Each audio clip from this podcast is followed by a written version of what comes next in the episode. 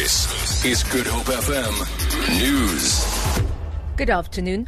Chaos has erupted at the Bellville campus of the Cape Peninsula University of Technology where police have fired rubber bullets and tear gas to disperse protesting students. Two weeks ago, students damaged property on the campus but have since been writing exams. Berenice Moss reports. Helicopter hovers over the campus while officers dressed in riot gear make their way around the institution, moving through the residences. The sound of rubber bullets being fired echoes while students can be seen running in all directions. Management says students are demanding that all debt be written off and the issue of outsourcing be addressed as a matter of urgency. There's a heavy police contingent in and around the campus as well as fire services. The situation is tense at the moment. Berenice Moss, SABC News, CPUT Bellville Campus.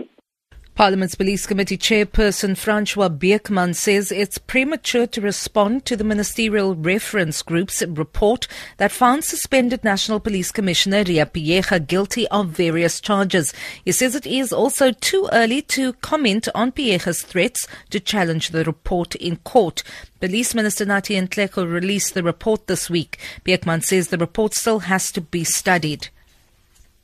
The Portfolio Committee on Police received a briefing uh, on the executive summary of the reference group report on Wednesday. The minister also tabled the full report with the committee. We as a committee haven't yet studied the report. We haven't yet discussed the report. So it would be premature from the committee side to comment on comments from other individuals outside the process. Cyril du Toit, the man who murdered and raped his four-year-old niece Jasmine Pretorius, has been sentenced to two life sentences by the High Court in Pretoria. Judge Mohammed Ismail said du Toit betrayed Jasmine's trust and that he had a reckless disregard for her life.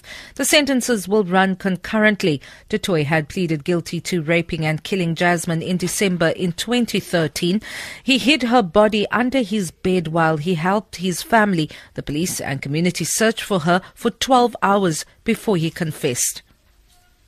The disciplinary hearing for SABC COO Hlaudi Motsoeneng has been set down for the first of next month. That's according to an agreed timetable between the SABC and Motsoeneng. The hearing was supposed to have been held later last month, but the SABC asked for more time. Candice Nolan has the details.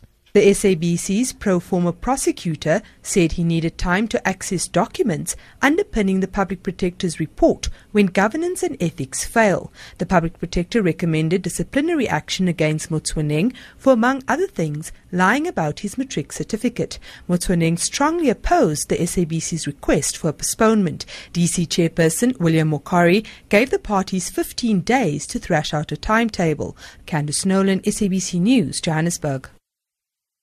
For Good Hope FM News, I'm Vanya Kluter-Collison.